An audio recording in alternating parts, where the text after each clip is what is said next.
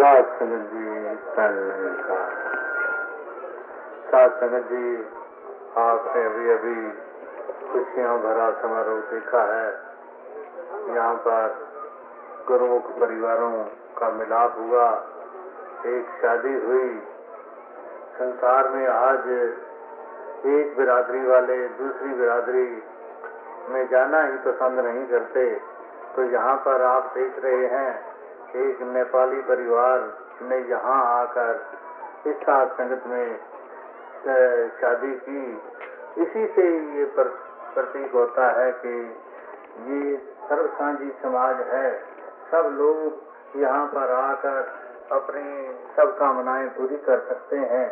तो यहाँ पर ये शुभ जो विवाह आपने देखा है, ये साथ संगत के सामने ये विवाह हुआ है। सात संगत के सामने जो भी कामना की जाती है, दादार उसको अवश्य पूरी करता है। और इसी तरह सात संगत काम देन है। दातार मेर करे, इन बच्चों के जीवन में खुशहाली हो, हर तरह से इनको खुशियाँ प्राप्त हो।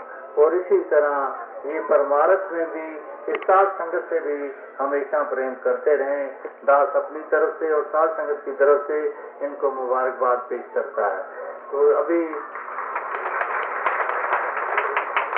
अभी ये जो शब्द आया है, उस शब्द में क्या कहा गया है कि किस तरीके से ये सुख हमें मिलते हैं, शांति हमें मिलती है, हमारा जीवन सफल होता है। शांत जनों से मिलकर ही हरि जस गाया जा सकता है। आज दुनिया में कोई कहीं समाधि लगाकर बैठा हुआ है, कोई कहीं किसी और तट पर बैठा हुआ है, कोई और सिमरन कर रहा है सुबह से शाम तक। कोई कीर्तन कर रहा है, कोई जप कर रहा है, कोई पाठ कर रहा है, कोई पूजा कर रहा है। लेकिन इन तरीकों से हरि जस गाया नहीं जा सकता हरि जस किया नहीं जा सकता। हरि जस करने का एक ही ढंग है कि हम संत जनों से मिले तो तभी हरि हमारे मन में बसता है तो हरि जस हो सकता है। और किसी तरीके से ये हरि जस होने वाला नहीं है। तो हरि को पहले जानते ही नहीं तो हम हरि जस क्या करेंगे? हरि तभी हमारे समझ में आ सकता है, जब हरि को हम पहचान ले हरि से हमारा नाता जुड़ जाए। जैसे आज इस लड़की और लड़के का नाता जुड़ गया, आज तो ये एक दूसरे पर अपना जीवन लगा सकते हैं, आज तो ये प्यार कर सकते हैं, आज ये एक दूसरे पर निर्भर रह सकते हैं, आज से इनका जीवन शुरू हो सकता है। लेकिन जब तक ये विवाह का बंधन नहीं हुआ था। जब तक ये एक दूसरे को नहीं पहचानते थे तो कोई भी इनका प्यार होना नामुमकिन था। इसी तरह ये दातार परमात्मा अकाल पुरुष जिसको हम हरि भी कहते हैं, हम राम भी कहते हैं, जब तक इसकी पहचान नहीं, जानकारी नहीं तो तब तक कोई भी इससे प्यार करना हरि जस करना, ये नामुमकिन है। जस उसी बात का स्पष्ट हो सकता है जिसको हम जानते हैं जिसका उसको जानते नहीं, उसका जो जस हम करेंगे भी, वो अधूरा जस है। वो सुनी सुनाई बात होगी। तो जो जानकर, देखकर हम जस करते हैं, वो सही जस है। जैसे आपके नज़दीक की मसूरी है, जिन्होंने मसूरी देखी हुई है, वो तो उसका जस ठीक करेंगे। वो कहेंगे, माल रोड है, वहाँ किताब कर रहा है, वहाँ पर बहुत ठंड होती है, बहुत सैर के लिए लोग आते हैं, ऐसी और देखने की चीज़ें हैं, वो जो भी जस करेंगे, वो जो जो जस करते जाएँगे, उनकी आँखों के सामने वो नज़ारा भी सुनता जाएगा। उसी वक्त वो नज़ारा उनके सामने होगा। और जो जिन्होंने मसूरी देखी नहीं, यहाँ बैठकर वो जस करना शुरू कर दें तो वो जस जो है, उनका झूठा जस है। वो उनके सामने वो नज़ारा मसूरी का कभी नहीं आ सकता। इसी को, इसी तरह जो हरि को जान जाते हैं, साधु की कृपा से वही हरि जस कर सकते हैं। संत जनों से मिलकर ही हरि जस गाया जा सकता है। यही एक सच्चाई यहाँ पर इस शब्द में बयान की है कि संत जनों से मिले तो फिर ही हरि जस हमने गाया। और किसी ढंग से ये गाया नहीं जा सकता कि कोई अपने आप ही बैठ जाए तो हरिजस गाना शुरू कर दे। वो जो भी हरि जस गाएगा, वो अपनी मन मत से गाएगा, वो हरि जस नहीं होगा। वो हरि जस तभी बनता है जब गुरु की मत लेते हैं तो हरि जस बनता है। अपने मन में तो हम गलती धारणा धार कर, गलती भगवान समझकर हम ऐसे भगवानों की उपासना करना शुरू कर देते हैं। जो हमारा कोई भी यहाँ का काम भी सिद्ध नहीं कर सकते, जो हमारे परलोक की सहायता कैसे वो कर सकते हैं। तो इसीलिए आज दुनिया में बहुत ही अंधकार ही अंधकार बढ़ रहा है, दुख बढ़ रहा है, क्योंकि परमात्मा के मुकाबले में और इंसान ने परमात्मा घर लिए हैं, परमात्मा बना लिए हैं, खुद ही परमात्मा बनाने शुरू कर दिए हैं और उनकी उपासना शुरू कर दी है। तो इसी वजह से आज दुनिया में सब लोग दुखी होते हैं। जो सर्वव्यापी परमात्मा, हमेशा रहने वाले परमात्मा का जो आसरा लेता है, जो सदु की शरण लेता है, जो संत जनों के साथ मिलता है तो उनको ही सही हरि जस प्राप्त होता है। और करोड़ों जन्मों के दुख जो है, उनके निवृत्त हो जाते हैं, दूर हो जाते हैं। जब वो हरि को जानकर, हरि का जस करने लगते हैं, उनके सारे दुखों का नाश हो जाता है दुख रहते ही नहीं उनकी भटकन नहीं रहती उनकी भूख खत्म हो जाती है।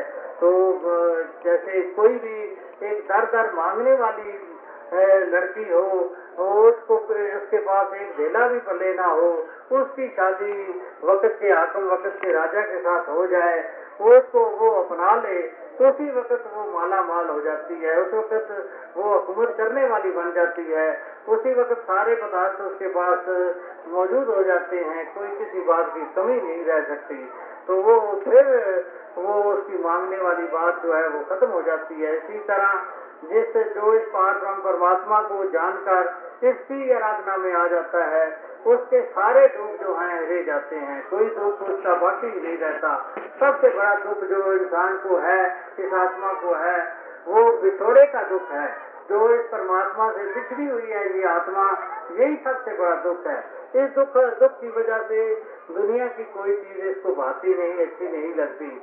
जब ये दुख दूर हो जाता है, सारी दुनिया इसके लिए सुखों वाली बन जाती है। कोई दुख इसके लिए रहता ही नहीं। जैसे संसार में भी जो एक स्त्री का पति बिछड़ जाता है तो उसको कोई भी चीज़ अच्छी नहीं लगती। कोई उसको ना खाने के पकवान अच्छे लगते हैं, ना पहनने की साड़ियाँ अच्छी लगती हैं, ना और पदार्थ जो हैं, दुनिया की जब ना मौसम अच्छे लगते हैं, ना बाहरें अच्छी लगती हैं। जब उसको खोया हुआ पति मिल जाता है तो फिर उसको सारी चीज़ें बढ़िया सुख देने वाली नज़र आती हैं। सब चीज़ों में वो बहुत सुख हासिल करती है। इसी तरह ये जब आत्मा परमात्मा से मिल जाती है तो फिर इसको भी, आत्मा को भी सब सुख ही सुख मिलते हैं। किसी तरफ़ भी इसको शांति नहीं मिलती। ये हर वक्त सुखी सुखी हो जाता है और सारे सुखों तो हेरे जाते हैं इसके। और ये गुरमुख जो ये आराधना करने वाला है परमात्मा को याद करने वाला है, जो गुरु से मिलकर इसको याद करने वाला है, वो जो भी चाहता है वही उसकी चाहना पूरी होती है और वो फल उससे प्राप्त करता है। उसको हर तरह की संसारिक पदार्थों की भी मांगे उसकी पूरी होती हैं और परमारथ भी उसका सवेला होता है। और कृपा हो जाती है, कृपा बख्शिश होती है सदगुरु की तो नाम उसको प्राप्त होता है। नाम ये कृपा से ही मिलता है। ये अपने जत्नों से मिलने वाले पदार्थ नहीं है कि हम अपने जत्नों से इस नाम को कमा लेंगे। बहुत से दुनिया के लोग कहते हैं कि हम अपनी कमाई करेंगे तो नाम की प्राप्ति करेंगे। अपनी कमाई से कोई भी नहीं आज तक प्राप्त कर सका। कोई इतिहास नहीं है हमारे पास जो अपनी कमाई से या अपनी पढ़ाई से कोई प्राप्त कर सका हो। तो ये तो जब भी प्राप्त होता है, मेर से होता है, कृपा से होता है, जिस पर कृपा हो जाती है, वही इस पदार्थ को इस महान धन को प्राप्त कर सकता है, इस नाम को प्राप्त कर सकता है तो सब किस्म के सुख और नाम की वड्याई भी इसी नाम से ही मिलती है, सदगुरु से मिलती है। सारे सुख, संसारिक सुख भी इनको मिलते हैं और नाम की वड्याई भी मिलती है। और नाम की वड्याई की कितनी विशेषता है, आप भली प्रकार जानते हैं कि नाम के मानने वाले लोग जो हुए दुनिया पर उनका नाम हमेशा रोशन हुआ। और जो माया के मानने वाले लोग दुनिया पर हुए, वो उसी वक्त उनकी शोभा हुई, फिर उनका कोई नाम ही नहीं लेता, कोई पहचानता ही नहीं, कोई कभी हुए थे इसलिए नहीं हुए थे। और जो नाम वाले लोग हुए हैं, उनकी रहती दुनिया तक, उनकी याद ताज़ा रहती है। उनको हर वक्त बड़ी श्रद्धा और प्रेम से पुकारते रहते हैं। जैसे भगवान राम हुए किस युग में हुए हज़ारों साल हो गए, लेकिन आज भी जो भी सुबह उठता है, भगवान राम को याद करता है, भगवान कृष्ण को याद करता है, हज़रत मोहम्मद साहब को याद करता है, ईसा मसीह को याद करता है, और इसी तरह गुरु नानक साहब को याद करता है, क्योंकि उन्होंने नाम का सहारा लिया और नाम की शोभा उन्होंने संसार में बनाई, वो शोभा कायम रही। जो माया की शोभा कायम करने वाले दुनिया पर आए, चाहे वो अकबर आज़म आया, चाहे सिकंदर आया चाहे और कोई हरनाकश आया, रावण आया, उनकी शोभा कोई कायम ना हो सकी। उनकी दुर्दशा हुई हुई। उनको बुरा ही लोग कहते रहे। उनकी कोई भी ऐसी मानता कायम ना हुई, क्योंकि वो माया की वजह से उनका वो संसार में सत्कार कायम हुआ। वो सत्कार जो है, थोड़ी देर के लिए था, वो खत्म हो गया। और जो नाम पर नाम के ज़रिए ये सत्कार कायम होता है, शोभा कायम होती है, वो युगों तक कायम रहती है। तो यहाँ यहाँ पर यही बताया है कि गुरमुख को आम को, आम के आम और गुटलियों के दाम मिलते हैं। संसार भी उसका सुखी होता है और ये परमार्थ भी उसको प्राप्त होता है। ये संसार परमात्मा का की शोभा भी प्राप्त होती है, उसकी प्रशंसा ही प्रशंसा होती रहती है। और गुरु की कृपा से ये मैंने मत प्राप्त की। और अपने आप, ये मत नहीं मिली। ये गुरु की मत का ही ये सब चमत्कार है। गुरु की मत की वजह से ही ये सब दुनिया में भी सुख मुझे मिल रहा है। और मानता भी मिल रही है ये गुरु की कृपा से ही होती है। ये अपनी करनी से तो हम नरक में भी जगह हासिल करने के काबिल नहीं, लेकिन दातार की कृपा हो जाती है, सदगुरु की कृपा हो जाती है, यहाँ भी पूजा होनी शुरू हो जाती है और परलोक भी सुहेला हो जाता है। यही महिमा और बटियाई सदगुरु में होती है। सदगुरु हमारे सारे लेखे जो है, वो खत्म करके और हमें विवाह कर देता है। जैसे किसी सेठ का किसी ने लाखों रुपया देना हो तो सेठ दयाल हो जाए। वो कहे कि मैं तो तुझे अपना बेटा बना लेता हूँ, और वो कागज़ लिया। वो कागज़ उसके सामने फाड़ देता है। वो जो देने वाला जो काम है, वो खत्म कर देता है। तो फिर कौन दावा कर सकता है? कौन उसको परेशान कर सकता है? फिर तो वो सब लेके, जो वो देकर कभी भी वो खत्म नहीं कर सकता था, वो कर्जा अपना उतार नहीं सकता था, वो एक सेकंड में खत्म हो गए। इसी तरह सतगुरु की महिमा और बख्शिश से भी इसी तरह की होती है। हमने, हमारे जन्म, जन्मात्र के कोई भी जितने पाप किए हुए हैं, जान अथवा जान के, वो सारे ही खत्म हो जाते हैं जब हम सतगुरु की शरण प्राप्त करते हैं। पुरातन भी हमारे पास ऐसे ही उदाहरण मौजूद हैं। भगवान कृष्ण ने भी गीता में यही बताया कि ये ज्ञान के सामने ये कोई पाप वस्तु कोई भी चीज़ ही नहीं है। ये पाप कोई वस्तु ही नहीं है। पाप तो ऐसे ही दगन हो जाते हैं, जैसे हज़ारों मन लकड़ियों का ढेर हो। एक चिंगारी लगाने से वो सारे जल कर राख हो जाती है, सारी लकड़ी। इसी तरह जितने पाप हैं वो मेरे ज्ञान के सामने दगत हो जाते हैं। और भी हज़ारों मिसालें हमारे सामने हैं। हमारे नज़दीक की गंगा है गंगा है। हरिद्वार में, हरिद्वार का और आसपास का सारा ही गंदा पानी उसी में जाता है। लेकिन वो गंगा इस बात को नहीं चेताती कि ये गंदा पानी मेरे में जो प्रवेश करता है, वो अपने में ये सारी गंदगी लेकर अब फिर सब पानी को पाक पवित्र कर देती है। इसी तरह ये ये सब मिसालें हैं संसार में। ये वो वो पानी का ज़िक्र नहीं है। ये हमारे मनों का ज़िक्र है। ये हमारी जो आत्मा पापी हो चुकी है, उसका ज़िक्र है। ये हमारे पाप जो हैं, ये भी शरीर की दरगाह पारी ये निवृत्त हो सकते हैं, दूर हो सकते हैं। ये पापों का खंडन हो सकता है खत्म खात्मा हो सकता है।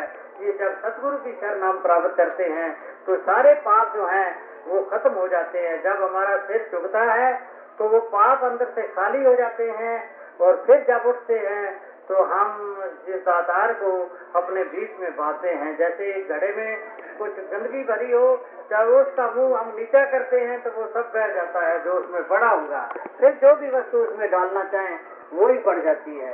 इसी तरह ये झुकना भी इसीलिए सिखाते हैं कि झुक कर ही हमारी आत्मा से ये वैध रोध, ये नफरत, ये ईर्षा और ये अभिमान, ये दुनिया में ये सब बातें जो हैं, ये सब निकल जाएँ, हम अपने आप को छोटा समझे, दूसरे को महान समझे तो हमारे अंदर कोई उपदेश असर करेगा।